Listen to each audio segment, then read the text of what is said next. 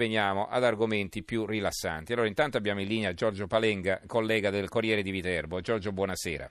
Buonasera a te e a tutti gli ascoltatori. Allora, beh, è divertente il titolo col quale eh, così è stato firmato il pezzo eh, sul Corriere di Viterbo, dove avete dato la notizia in prima pagina, addirittura all'apertura. Leggo il titolo all'interno, appunto molto così eh, gradevole. Banca Italia, i fantasmi hanno freddo. Nell'ex sede viterbese, deserta da due anni, caldaia in funzione notte e giorno. L'Italia degli sprechi. Che sta succedendo, Giorgio? Beh, come spesso capita, la realtà supera la fantasia, nel senso che c'è stato segnalato da parte di alcuni, di alcuni nostri lettori viterbesi questa incredibile situazione, ovvero transitando a fianco a questo bel palazzo antico che ha ospitato fino al gennaio del 2016 eh, la Banca d'Italia, eh, si eh, ascolta in maniera distinta il rumore di una caldaia che è in funzione in un palazzo di ben quattro piani, 10.000 metri quadri, due di questi piani interrati completamente vuoto praticamente da due anni. Quindi c'è stato segnalato un fatto veramente incredibile, abbiamo fatto mh, da parte nostra dei piccoli accertamenti per riuscire a venirne a capo, ovviamente nessuno a Viterbo eh, sa eh, il motivo di questa, di questa, situazione, abbiamo chiesto al sindaco, al sindaco attuale, al precedente, tutti quanti sono un po' cascati dalle nuvole, fermo restando che comunque l'evidenza è tale che basta transitare vicino alle finestre di questo imponente edificio, peraltro in centro, mm. per sentire distintamente che eh, i termosifoni vanno avanti, probabilmente per scaldare, come abbiamo detto noi, qualche fantasma che sarà rimasto lì. Chissà Ma è sicuro tempo. che è vuoto il palazzo? Sì, sì, il palazzo è vuoto, questo è fuori discussione. Probabilmente, pensiamo noi, ci sarà una sorta di termostato che attiva eh, in automatico eh, l'avviamento di questa mm-hmm. rumorosa caldaia che, non, ripeto, non passa inosservata. Eh, fatto sta che sono dimenticati di spegnerlo, insomma. ecco, infatti, da dire il vero, eh, mm, eh, diciamo la Banca d'Italia lasciò quella sede ed era un mese di gennaio, quindi evidentemente...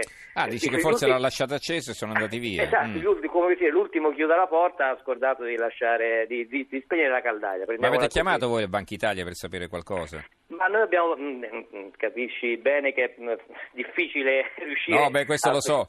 È una domanda retorica. Io mi sono limitato a chiamare il sindaco di Viterbo, ci abbiamo anche parlato e praticamente ha rifiutato di partecipare alla trasmissione. Non lo so sì, perché. vogliamo Vabbè. sperare che sia stato per l'ora, diciamo. Eh. diamogli questa giustificazione. Vabbè, no, diciamo lui, lui la, se l'è cavata con una battuta, noi l'abbiamo chiamato in un altro momento e ci ha risposto, eh, ha detto ma magari c'è qualche opera d'arte all'interno che necessita di, eh, così, di, di, di essere tutelata Beh, che scaldi tutto un palazzo. Beh, Beh, infatti è un po' improbabile perché anche se veramente ci fosse non so, l'equivalente della Gioconda magari sarebbe bastato prendere una soluzione diversa piuttosto che uh-huh. lasciare un intero palazzo di 10.000 metri quadri con i termosifoni e la caldaia accesa, insomma da due anni a questa Ma parte. questo è un palazzo sempre di proprietà della Banca d'Italia? Sì, sì, è rimasto di proprietà della Banca d'Italia, il quale peraltro l'ha messo in vendita, anzi se tra i mm-hmm. nostri ascoltatori c'è qualcuno che volesse comprare si può fare avanti. Anche perché già riscaldato, insomma. Quindi. ecco, diciamo il riscaldamento funziona. Eh, ecco, le prime questa è una buona notizia. Si, ecco, mm. che si appurano quando uno va a vedere una casa o un immobile. Non so darvi chiaramente l'entità, eh, così la quotazione di mercato, che immagino sia abbastanza elevata, però comunque è ufficialmente in vendita. Mm-hmm. Allora, aspetta in linea Giorgio perché poi voglio fare una domanda a entrambi. Chiamo intanto in causa Marino Smiderle, caporedattore del giornale di Vicenza. Buonasera Marino. Buonasera a te e agli ascoltatori. Allora, eh, da, da, questo palazzo riscaldato, il palazzo della Banca d'Italia chiuso da due anni a Viterbo riscaldato, qui invece abbiamo trovato, che cosa abbiamo trovato in un garage eh, in provincia di Vicenza? Abbiamo trovato mezza tonnellata di corrispondenza non distribuita da, da otto anni per la precisione, ma è stato un, un, ritrovamento del tutto casuale, nel senso che diciamo, alcuni avevano preso in affitto questa casa e il portalettere aveva lasciato in garage appunto tutto questo, questo materiale. I, i proprietari, gli inquilini l'hanno portato all'ecocentro per smaltirlo, 25 cassette piene di posta, ovviamente si sono insospettiti, hanno segnalato le cose alla polizia postale, da qui hanno ricostruito, sono risaliti a chi era responsabile, sono andati a casa sua, ne hanno trovate altrettante, insomma c'è stata una cosa veramente, il più grande, il più imponente ritrovamento di, di corrispondenza non distribuita da dieci anni. Adesso la, l'hanno pesata e la stanno restituendo. La stanno ah, quindi la distribuiscono eh. adesso? Sì, sì, certo. Infatti, Ma hanno fatto un po' un inventario, hanno visto un po' di che cosa c'era in questi... Sì, sì, allora in particolare c'erano tanti volumi delle pagine bianche, evidentemente il portalettere non, non era contento di portare in giro queste Sarà che erano pesanti, pesante, insomma, esatto. ma dai. Eh.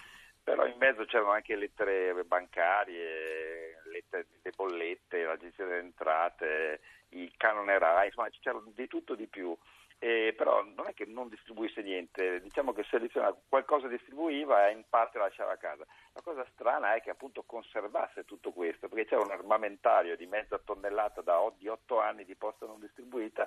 Piacerebbe parlare con qualcuno che riceve una lettera dopo che, la, che aspettava la lettera dopo dieci anni, sarebbe interessante capire l'effetto che Ma fa. Ma poi bisognerebbe parlare con lui per capire no, che cosa...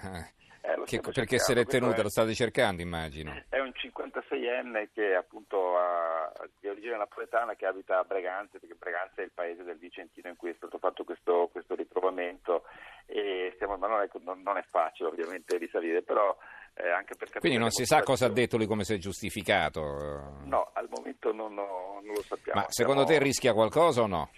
Eh certo, è stato, è stato ovviamente denunciato. No, non so il reato, insomma, per mancata consegna della posta. Non, non... Eh beh, certo, sai, ho difficoltà eh, adesso a quest'ora forse a farmelo venire in mente, ma insomma... No, anche, anche io devo dire. E poi non si capisce bene qual è anche il, il che non è che tenesse cose preziose, che potesse rubare qualcosa, era veramente corrispondenza del tutto ordinaria.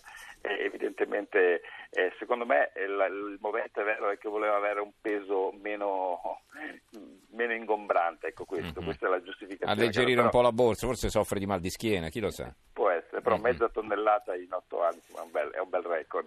Allora, adesso vi ho tutte e due in linea. Eh... Giorgio Palenga del Corriere di Viterbo e Marino Smidele del Giornale di Vicenza. Allora volevo chiedere a entrambi quanto sono importanti queste notizie per i giornali locali, notizie che poi non arrivano eh, spesso ad avere una loro dignità sulla cronaca nazionale, eppure sarebbe interessante perché adesso i nostri ascoltatori hanno la fortuna eh, così di eh, avere reso, un resoconto complessivo, ripeto, qui sul mio tavolo arrivano oltre 60 prime pagine, quindi arriva davvero di tutto. E, e, ma sono notizie che uno non, probabilmente non, non, ne verrebbe mai a conoscenza nella zona in cui abita se si verificano chissà quante centinaia di chilometri di distanza. Ecco allora eh, quanto è importante dare queste notizie e quanto sono apprezzate secondo voi, se avete un po' un'idea di questo tipo? Allora Palenga, prego.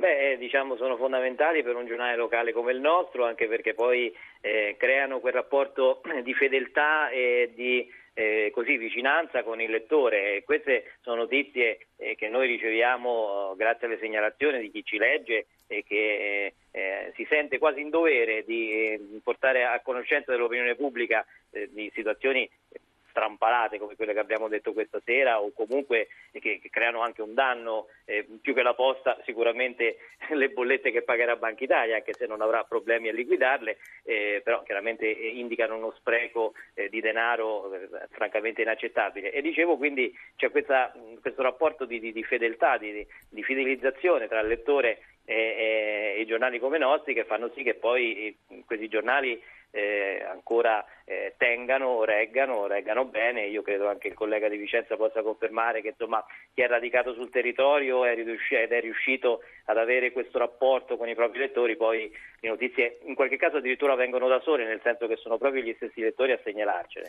Ecco, a questo proposito il Corriere di Viterbo di domani ha due titoli di questo tipo, vedete per esempio l'apertura spacciava, era un rifugiato liberato, arrestato con tre sacchi di droga leggera a Prato Giardino, un nigeriano richiedente asilo e l'hanno liberato non so perché. Poi un altro pezzo sotto, Tuscania, no? Ma Tuscania è una bella cittadina che merita di essere visitata. Eh, Tuscania, nella via dello shopping, cinghiali a passeggio.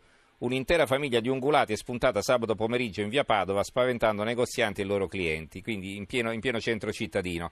Allora, sì, Smith, eh, sì, prego. No, volevo aggiungere c'è un certo movimento di cinghiali, devo dire anche a Viterbo città, eh, se ah. questo può consolare. No? Oggi la notizia abbiamo pubblicata da Toscania, ma diciamo, il viterbese ha una certa vocazione agricola, diciamo, la, prima, la prima voce dell'economia è proprio mm-hmm. l'agricoltura e diciamo, di movimenti di cinghiali ce ne sono parecchi diversi che spesso sconfinano anche per, per, le strade. Eh, devo sentire se, se i cinghiali che stanno qui fuori Saxaruba hanno l'accento viterbese, perché ogni sera eh, facciamo lo slalom con le macchine per non investirli. Non è escluso. Eh, benissimo, allora eh, Smiderle, a te prego. No, io invece volevo segnalare che nell'altopiano di Asiago abbiamo i problemi dei lupi, ci sono da, da settimane, stiamo segnalando lamentele da parte di agricoltori o comunque di gente che lavora in montagna in cui sono assediati da, dai lupi, giusto per ogni, paese, ogni zona d'Italia gli animali che, che si merita. No, per quello che, che, dicevi prima a proposito dei giornali locali, il ruolo dei giornali locali, la nostra forza, come penso quella del, del collega di Viterbo, è proprio di avere anche una rete di corrispondenti in tutti i paesi della provincia di Vicenza. Noi siamo un mhm. giornale molto, molto capillare e la forza è proprio questa, perché queste notizie vengono fuori anche dalla, dalla, dalla, dall'intuito di corrispondenti spesso magari appunto periferici che però hanno il senso della notizia e poi portano queste, queste chicche. Peraltro nel caso della, della corrispondenza ha avuto un eco internazionale perché se tu vai a guardare oggi il sito del Washington Post, della BBC, appunto questa notiziola che ah, è arrivata. marginale è arrivata in tutto il mondo perché se l'ha rilanciata l'Associated Press, quindi quando la rilancia l'Associated Press praticamente c'è una copertura internazionale. Quindi questa storia è diventato di famoso postino, questo postino, eh. questo postino di, di Braganza e di origine napoletana è diventato famoso in tutto il mondo. Allora Ezio D'Arezzo scrive può essere un reato di appropriazione indebita per il postino, ma chi lo sa, ma lui non è che le ha rubate, insomma l'ha trattenute, chi lo sa che reato è.